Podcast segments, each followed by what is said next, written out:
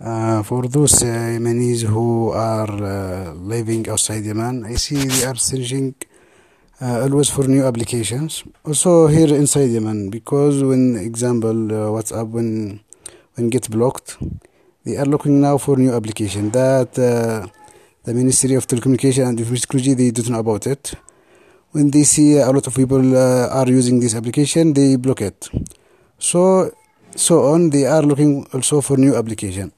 Also, some uh, some of people, uh, some people they know how to use VPN, uh, but I see they are always they are always searching for new applications that uh, didn't uh, block uh, before.